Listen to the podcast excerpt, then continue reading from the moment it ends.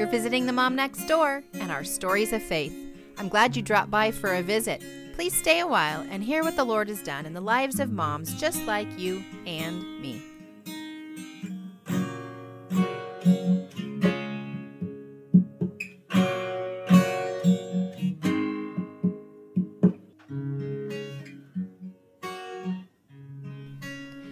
As we begin this testimony time today, I'm sure I don't need to remind you that not all stories have pretty beginnings. There are some difficult pieces of content in today's episode, so, mamas, you might just want to put your earbuds in. Okay, let's get started. Welcome, friends. I am so happy to have you here. You found the Mom Next Door Stories of Faith, and I'm your host, Pam Fields. Before we get started, I want to jump in with just a little bit of housekeeping. I never remember to tell you guys this, but I do actually have a website and I have a mailing list. So if you take a minute to jot this down or actually find it in the show notes, I'll put it in there and you can just click on it. My website is called tendingfields.net. And I would love it if you go over and see what's what resources I have to offer.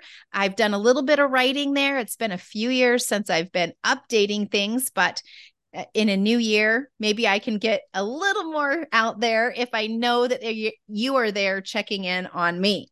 So, also, when you're on the website, if you'll go down, scroll to the bottom, there's a place for you to put in your email address and you will be added to my email list. My goal is to send out one email a month to just stay connected and get to know you a little bit more. You can get to know me a little bit more.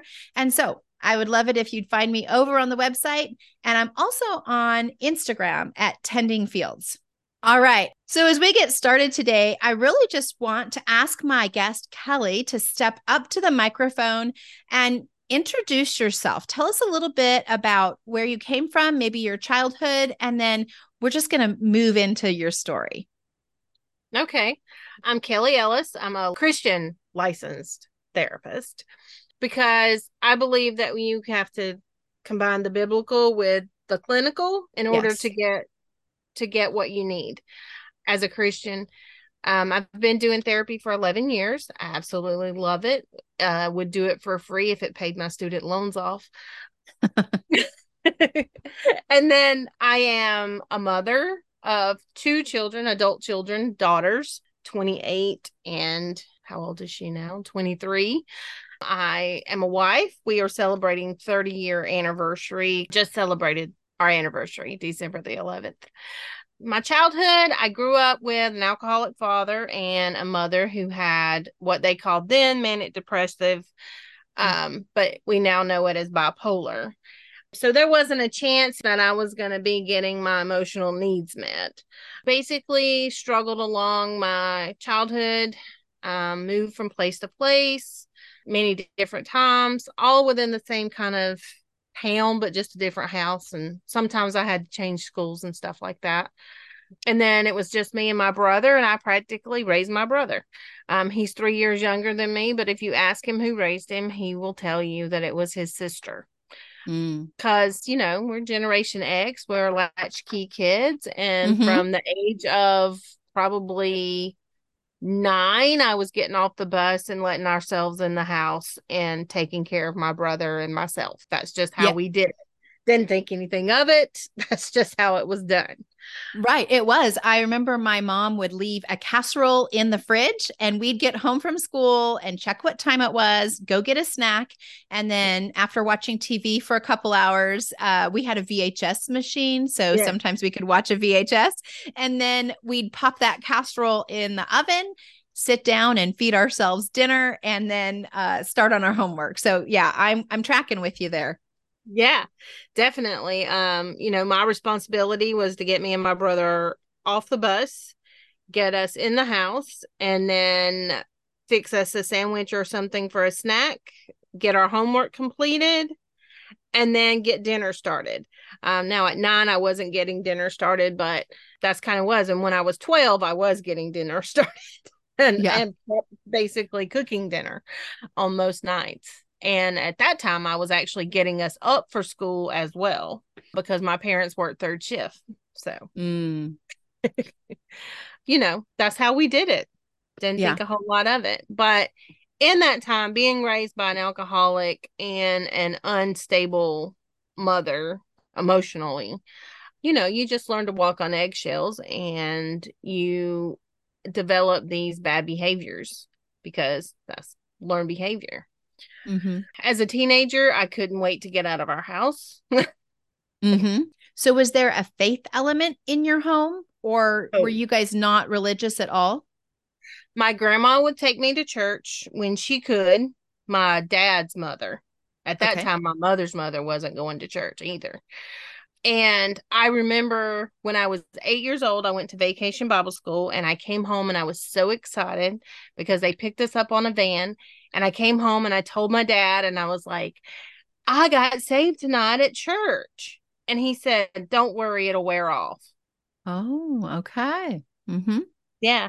And then I asked him if I could go use the payphone across the street um, because we, at that time, we lived in an apartment and I don't think we had a phone. Um, so I had to go use the payphone and I used the payphone and I called my grandma and I told my grandma all about it. And she was so encouraging and she was like, I am so proud of you. And I told her what dad said and he said, she said, he should know better. That's not true. After that, she would come and pick me up for church, not every Sunday, but most Sundays. Mm-hmm. Um, and so that's how I learned about God. That's where I got my Bible stories at. That's, mm-hmm. you know, going to church with my grandma. But Mhm. at, in my home, it was not talked about at all. that is a real encouragement for all of us listening, like the kids in our neighborhood, the work that we put in for a Mhm. VBS or a backyard Bible club or after school good news club program. Those have dividends, right? That Yeah. is an investment. Like when you're in the middle of it, sometimes it's like, you know what? I could think of other ways to volunteer, or do I have to volunteer at all? Life is so busy and hectic.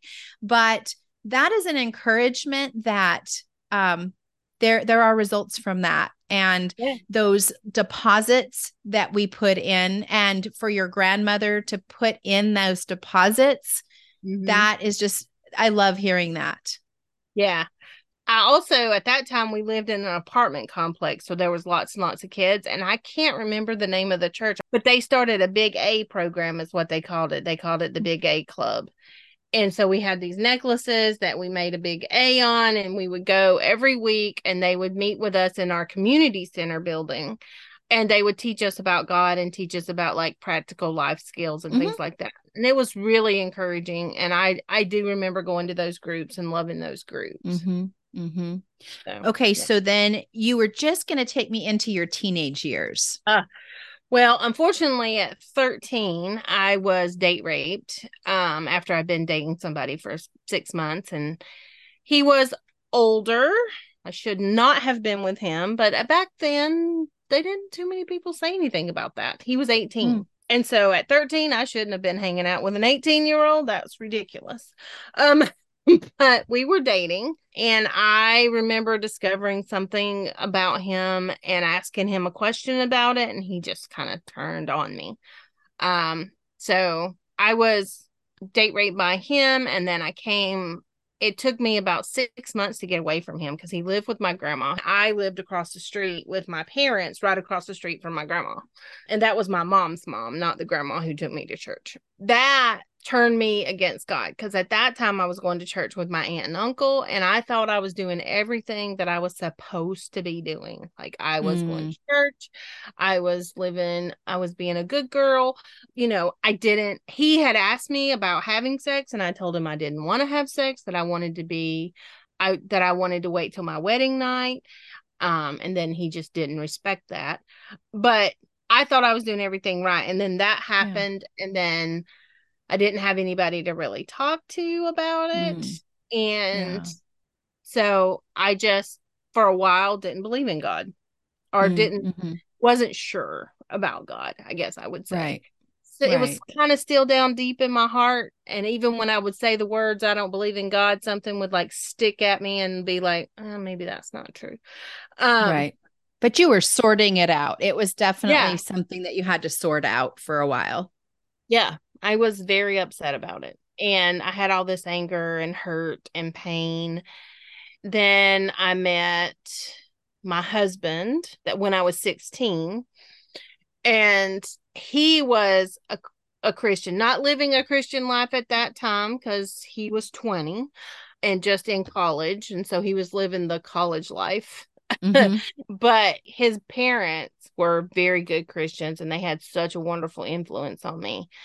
Um, so I started dating him. We met the only night of the year that we would have ever met because mm-hmm. my mom had asked us to take her to go see Ghost. And she said, if you'll do that, I'll let you stay out past curfew. So we dropped mom off, and mom was like, Yes, be back at 2 a.m. Oh, wow. that was late oh, curfew. Yeah. oh, yeah. Because my curfew was 11 o'clock at 16. Yeah. Yeah. You know, it was back in the day. This things did not, was not the same. yeah. Yeah. I would so, not um, allow my children that at this point, right? We've no, learned. I did not allow my daughter either.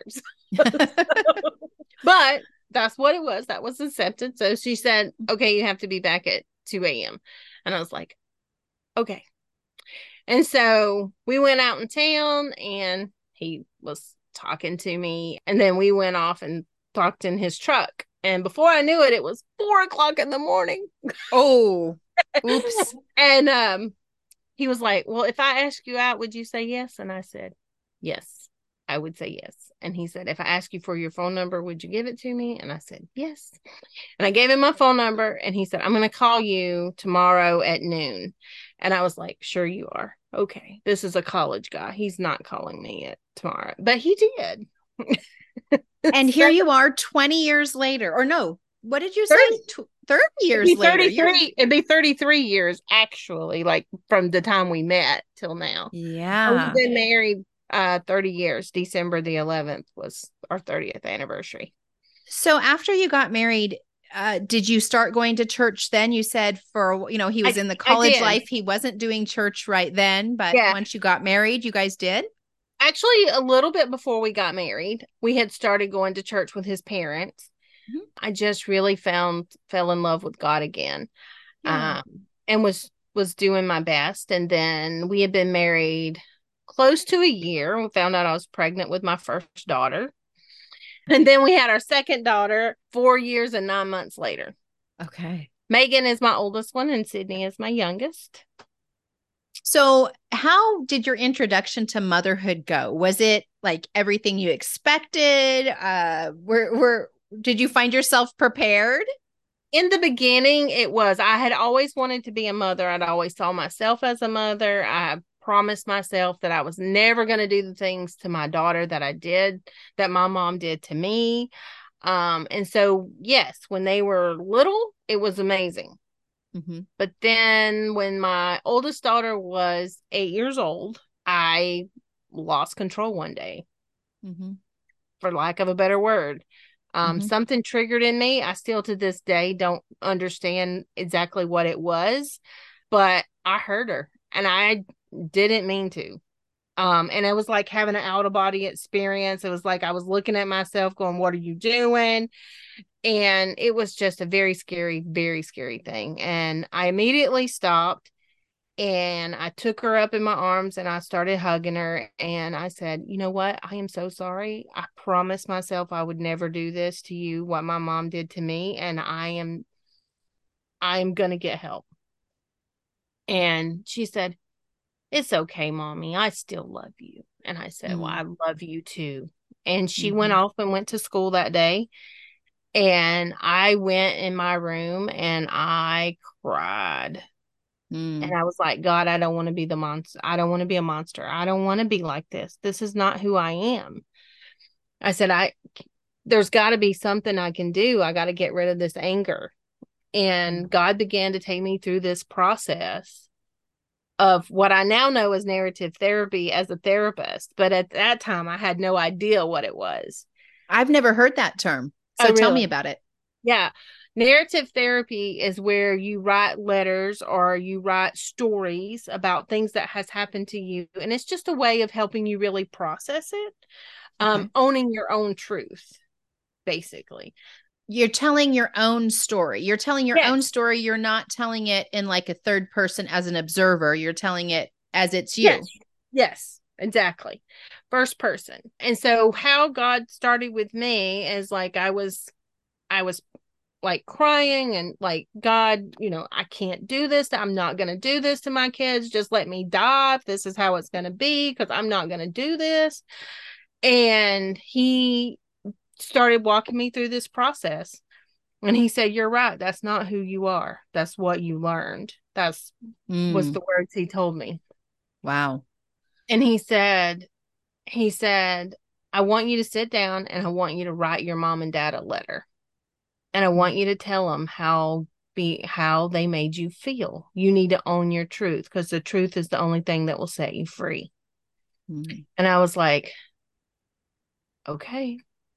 That was the probably the hardest letter I ever written. Mm. Was telling my mom and dad how much they hurt me as a kid. Mm-hmm. Mm-hmm.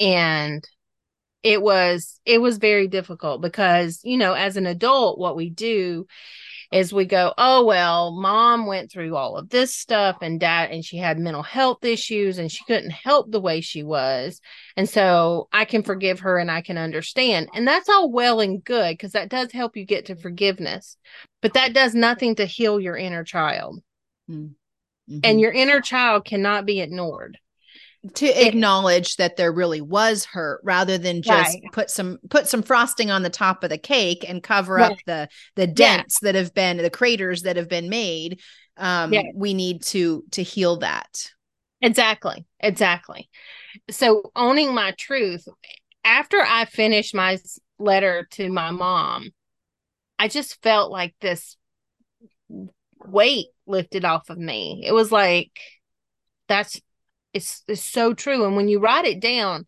I mean, it's in black and white, so it's no longer, you know, you can't deny it anymore. It's there, and it is your truth. And as sad or as hard as it is to look at, it is your truth, and that kind of sets your inner child just kind of at peace because somebody is finally validating all of these things that you experienced. Mm-hmm. Whereas mm-hmm. when you was a kid, you certainly couldn't talk about it. Mm-hmm. Mm-hmm. Like, no, it was not safe. And if you talked about it at school, you were scared DHS was going to be called, and maybe DHS needed to be called. Um, but you were scared, and that was going to take your family apart, and you wouldn't have your brother, and you know, you have all these thoughts. So it doesn't feel safe to share with somebody at school.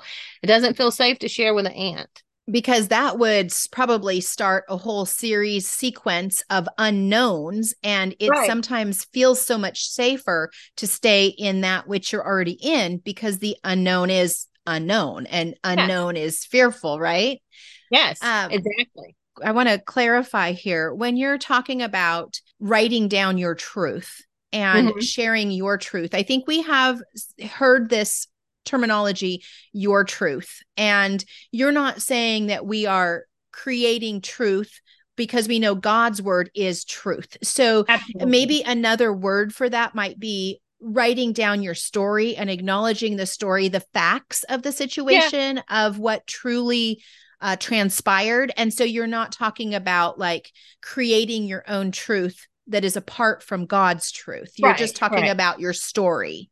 Right. Right. And how you interpreted it and what was going on with you at the time as a child. Yeah. Because- Interpretation is a big part because your truth, your story is from your perspective. And if your mother or your father or your sibling was to sit down and they were to write their story, that would be what is true for them, their perspective, right. and how they interpreted it. But we're not right. talking about your truth as in separate from biblical truth. Right. Exactly. Yes. Your story, how you remember it from your from your perspective. Because, right. you know, as a therapist, I've had clients sit across from me and say, I don't even know if this is true, but this is what I remember. And I'm like, it honestly doesn't matter whether it happened or not. If you remember it, it happening, that is your, your belief that's your belief that's what you that's what you experienced if that's how you remember it that's what you that's what we have to deal with because then we're responding according to that interpretation and that Right. memory we're responding and the next thing in our life will be built on that and so we can't Yeah. just assume it wasn't there Exactly. Exactly. And that's why I say that, like, I tell my clients, you do not have to give your letter to your parent or to your sibling or to the person that hurt you because their interpretation and their perspective may not be the same. right Yeah. right so did you did this set off like a series of letters then and then through those letters is where you kind of found some healing where you uh, you weren't in counseling at that point or you weren't No. a therapist at that point I was neither at that point. okay I was neither. I was not in counseling because back then counseling was very frowned upon. yeah Uh, and it had a very terrible stigma that went with Mhm. uh for Mhm. whatever reason. Yep. And so going to counseling was like terrifying at right thinking about sharing your thoughts and feelings with a perfectly for the with a stranger who was right for some reason I thought was going to tell me how to live my life. Um you know, was scary. Yeah And then, uh, but yes, God did take me. So after I wrote the letter to my parents, I then wrote a letter to my younger self. Mm. And in that letter, I validated how that little girl felt Mm. that she felt like she was scared of her dad and that she was scared of her mom and she was afraid of messing up or doing something wrong or saying the wrong thing or whatever it was and i was able to own all of that and validate that little girl and then i got to be the words that that little girl needed to hear which is Mhm. that you are loved no matter what Mhm. that love is not conditional, it's unconditional, Mhm. things like that. And so I was able to heal that little girl. Mhm. because you went back and spoke truth to counteract the lies that that little girl had been believing some lies Yeah. and when we believe lies we need to exchange that for what is actually true yes, exactly. And they become core beliefs. Mhm. When you believe a lie as a child, that becomes a core belief of yours is Mhm. that I'm not loved or I'm not good enough or I'm not special or whatever it happens to be. that Mhm. becomes your core belief and that belief affects every part of your life yeah. even as an adult even as an adult because if i get down and i really think about it i think my daughter refusing to eat her bowl of grits that day for whatever reason triggered in me Mhm. that i wasn't good enough that i didn't Mhm. There was something about me that was wrong and then Right. i then took my frustration out on my daughter Mhm. and that was not fair to her. It wasn't even fair to me because it wasn't even true. What I was feeling about myself was not even true. It was just lies. right right And and I believe that Satan, of course, uses those lies against us because he brings them up at our every thought of Mhm. you know when we try to pursue something good for ourselves or when we try to walk in the direction of God, you know, those core beliefs will say, you know, you're not good enough to do that. You're not good Mhm. enough to run that program or be in that ministry or, you know, look what you did as a kid or this or that or the other. And we just believe those lies. So Yeah. we don't even challenge it. It's Yeah. just our automatic way. It, it becomes an automatic way of thinking. Yeah. But the enemy is out there. His goal is to seek, kill, and destroy, right? And so uh the way we battle that is with truth, God's truth. And Yes. we know that it's not physical weapons, it's not physical war- warfare, it is uh spiritual warfare, which Absolutely. Often does take place in our mind. And it, it is interesting. I, I agree that there used to be a lot more of a stigma around counseling. Mhm. And and I think that we've made some really good strides in the last 30, 40 years to say, you know what? It we need to a- address this. You know, God created Yeah. us body, soul, spirit, emotions, and we've been able to do better at that. Absolutely. One one thing I notice is, and I wonder if you can help us. Um, I think a lot of us were raised in that, and there was like this stifling of emotions. I wonder if you've note you notice that that there's a lot of us who have learned to just suppress them, like our emotions don't exist, like emotions are yes. wrong. When yes. actually God gave us our emotions with a mm-hmm. purpose. Yeah. Yeah, definitely. I see that all the time. And you can develop even like through attachment styles and and things of that nature, you can be an avoider, which means I don't deal with conflict because I'm not going to face my emotions. You can be too into your emotions too. You can also become very in tune to your emotions and and let your emotions lead you instead of you leading your emotions. Mm-hmm. Um, that's also true and those people will say you know well i just don't have any control over it that's how i felt about my anger i didn't mm. feel like i had any control over it but it was amazing that after i did my final letter which was the forgiveness letter mm. where i had to forgive my parents for what they did and god took me through this four step process because this wasn't just about i forgive them because i thought i had forgiven them because of back, you know, a rationalizing of all that they went through. And then, of course, I did. But there's a fourth step to that forgiveness, which is what good or what was the benefit? How, did that that happen to you? How what is the benefit of that? And you think, well, child abuse, there is no benefit to that. But the way I see it is my mom could not handle her emotions. She was completely out of control of her emotions all the time. And because she was the way she was, I became strong. I can mm. handle just about anything. Like there's not much you can't put on my plate, and I can't find a way to handle it. Right. Right. But I would not, I don't know that I would be that way had I not had to deal with my mom. Now, I'm not right. saying that that was like it excuses it away or makes it that that was God's design because I don't believe that. Because like you said Satan is out to seek kill and destroy. But what God does is he takes what Satan is going to do seek kill and destroy you. And if you will allow it and you will obey he will turn that into your biggest message Yes. So he takes that adversity that you have suffered and mm-hmm. he redeems it. Yes. Exactly.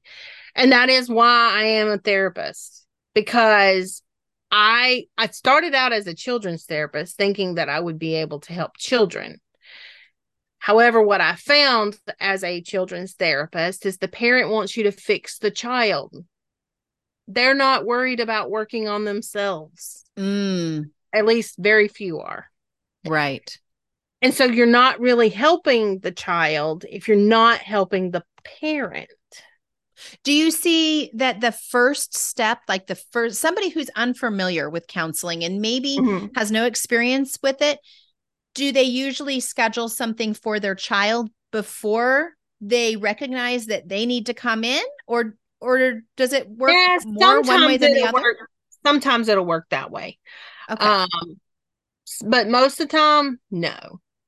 Honestly, most of the time when you have parents that are abusive, they justify it and they see that what they did, you know, that they they don't necessarily see what they do as being wrong.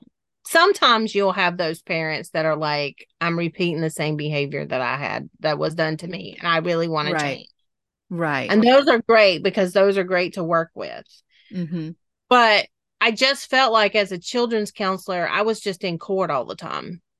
Oh, wow. That's how it felt. Like I was just in court saying, Dad did this, Mom did this, you know, blah, blah, blah.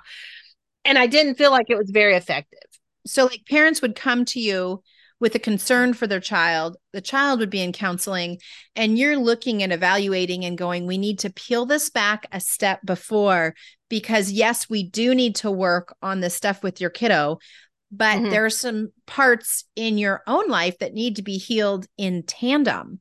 And mm-hmm. um, so that might have been like a a wake up call to some parents that you know, I never realized that. And it seems to Right. be that's the way God works, isn't it? Like Yeah. we see things in our children and we want to help them refine and fix their junk. And Mhm. then there's a mirror being held up right at us. And it's like, Yes. yeah, we're going to learn this together. We're going to walk through, and both of us uh, need some Yes. refinement here. Yes. And I do work with teenagers now, and I love doing that with teenagers. Like, I love taking the parents aside and saying, okay, this is what you're, you know, what do you think your child is feeling when you act, when you say these things, or when you do this, when you do this particular thing? What do you think that message is to your child? Hmm. And that seems to work on a different level. But when I was working with kids, I was very young in my counseling. So I didn't have all the tools and resources that I do now. So that that too, I've learned a lot too over the years of, you know, counseling. I've learned about self-sabotaging behavior and, Mhm. you know, Mhm. all of these things that I wasn't clear on, I guess you could say, clear enough to teach. I'll put it that Mhm. way, Mhm. like I am now. But Mhm. I'm also 11 years in now. So Right.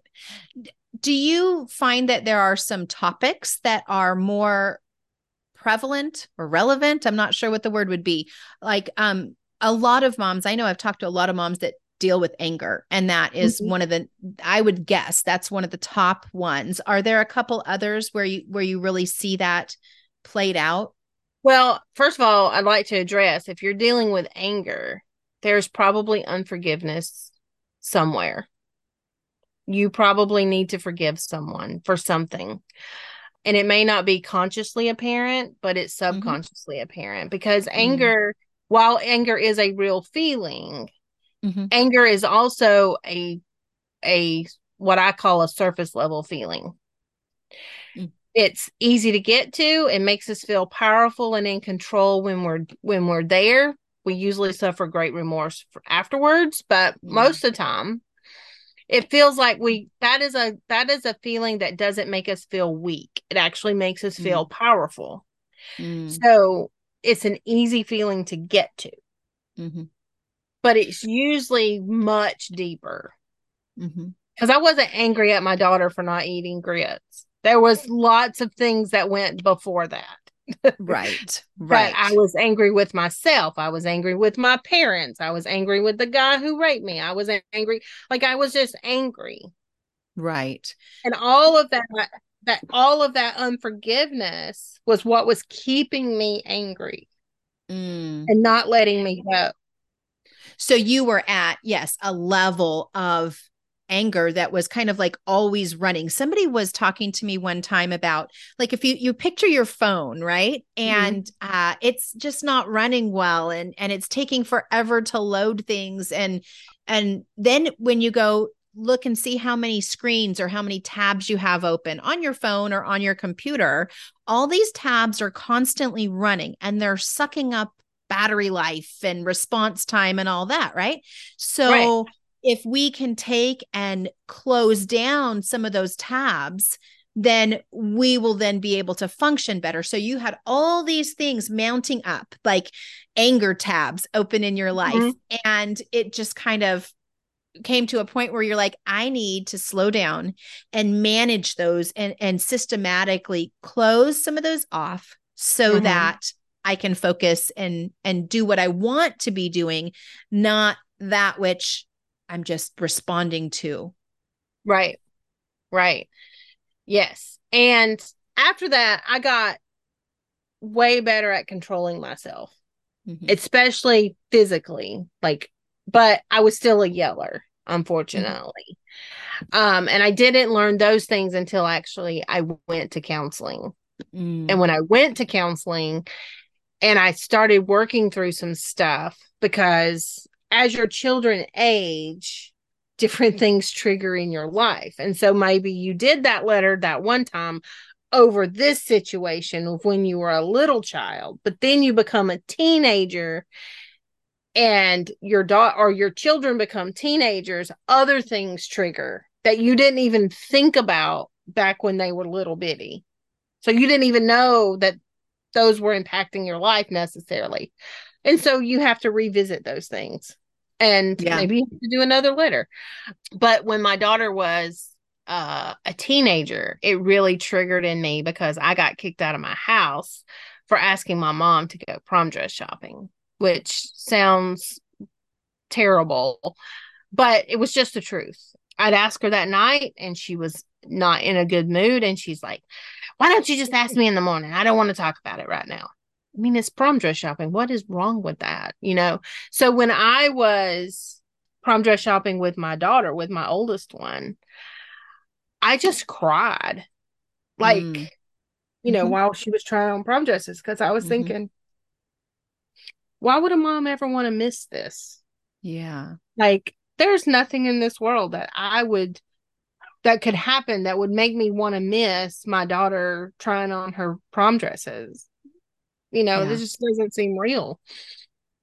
And yet it escalated into such a fight between me and my mom that I ended up getting kicked out of the house because she was having a bad reaction to her medication. We found all this out later. So I ended up having to go live with my in-laws. Now in-laws, they wasn't my in-laws then. Um, but I went and lived with them because Mike was away in college. And so I went and lived with his parents. But it felt so foreign to me because they loved me and accepted me and wanted to take care of me, like threw me a surprise party because I'd never had a surprise party, threw me a Mm. surprise party. It was so Mhm. nice. Um, but it felt so foreign to me that I Mhm. hated it. Because- Mm. It was peace, and I didn't know what peace felt like. That yeah. it was always chaos in my house. It was retraining your brain as to what to expect and and your even your body and how to respond being cared for. Yeah, exactly. And it was so foreign. I was so like, it took my mom three months to contact me to find out that I was okay. Um, and then we had lunch, and then she asked me to come back home, and I went back home because it just felt so foreign. And when Mm. you say, when you asked a while ago, you know, is there certain things that that really bring on like most people come in for a anxiety or a depression or a um anger issue or you Mhm. know problems in a relationship you know that want to get solved marital problems or whatnot and if you really peel it all back nine times out of ten it boils down to their attachment style Mm. How they attach to their parents Mm. if it was a good attachment a healthy attachment or if it was not a good attachment Mhm. um and dealing with those attachment styles is truly what helps you heal peeling back those things and finding out like because your self-sabotaging behavior is actually ill coping skills that you used as a child to survive your childhood. And you can come from a perfectly good home and still have unhealthy coping skills Mm. um you know of how you saw yourself. So like people pleaser for example if you're always pleasing everybody else and you're never trying to do anything for yourself well that creates anger and resentment. Mhm. because you're doing and you're doing and you're doing but you're not getting anything back Mhm. well that's because you were taught as a young child that your worth is in what you do for others how you serve others whether it was serving your parents or serving the school or serving the church or you know whatever that is your worth instead of Mhm. being in just who you are Mhm. and who God Mhm. created you to be hmm Well, So- I feel like we have just uh, kind of scratched the surface a little bit, and we we've put a couple words out there. I think the other one a lot of moms identify with is overwhelm, and uh, Mhm. I don't know that overwhelm is an emotion. Maybe it is, but Yeah. I think that that is something that's highly identifiable. And you know, we could make a long list, but I think what this boils down to is if you as a mom are struggling with some of these thought patterns um you you know um you you have that vision of the mom you want to be but you're just stuck in the mom that you are and you you do find yourself repeating some of these patterns um Mhm.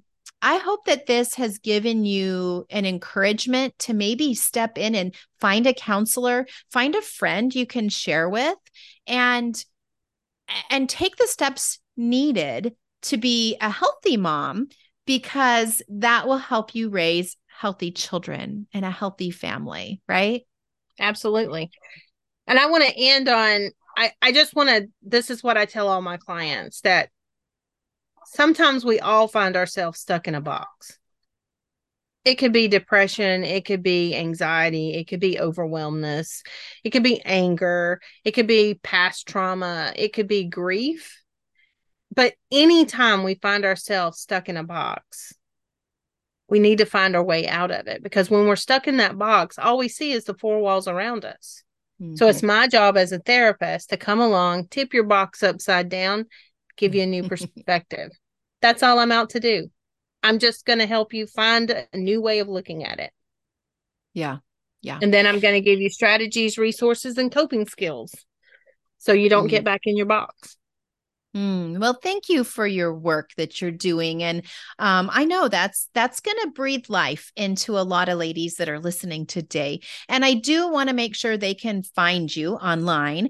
I will link these in the show notes, so it will just be a click away. But can you tell me your website or any of your social media handles? Okay. Well, as we're speaking today, I'm just creating these things. So, um, currently, I can be found at Kelli Ellis on Facebook. That's K E L L I E L L I S. And then you can always get an email at kelli at discoveringhopecounseling.org. And then my website is going to be discoveringhopecounseling.org. Okay. Well, thank you so much. Thank you. I would just encourage any mom who feels like they're struggling with anything that you're not alone, that other people have struggled just like you. Yeah. Yep. And and the longer we live, I think we recognize that perspective a little bit more. It's hard to see when you're in the thick of it, but when we step back a little bit, yes. I think that we find that to be the case for sure. Yeah, the devil wants to isolate us and make us feel alone. Mm. But there's a community out there, whether it's mm-hmm. a support group, a group mm-hmm. of friends, a church, a community. I just encourage you to get involved. Mm.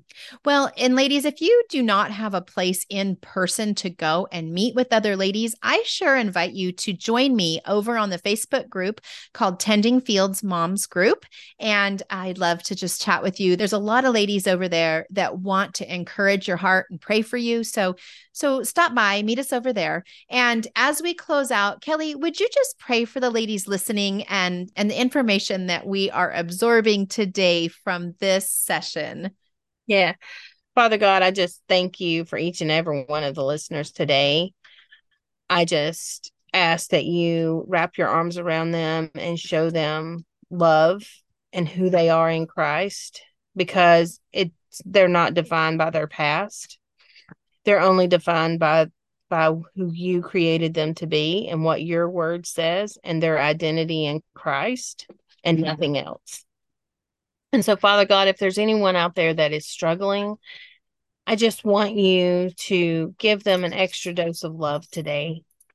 And I ask that you encourage them to seek out help that they need because, yes, you can heal us from all things, but sometimes we have to work it out ourselves, not not on our own through you and with you, but we have to work it out because in that workout we find and discover who you really truly created us to be.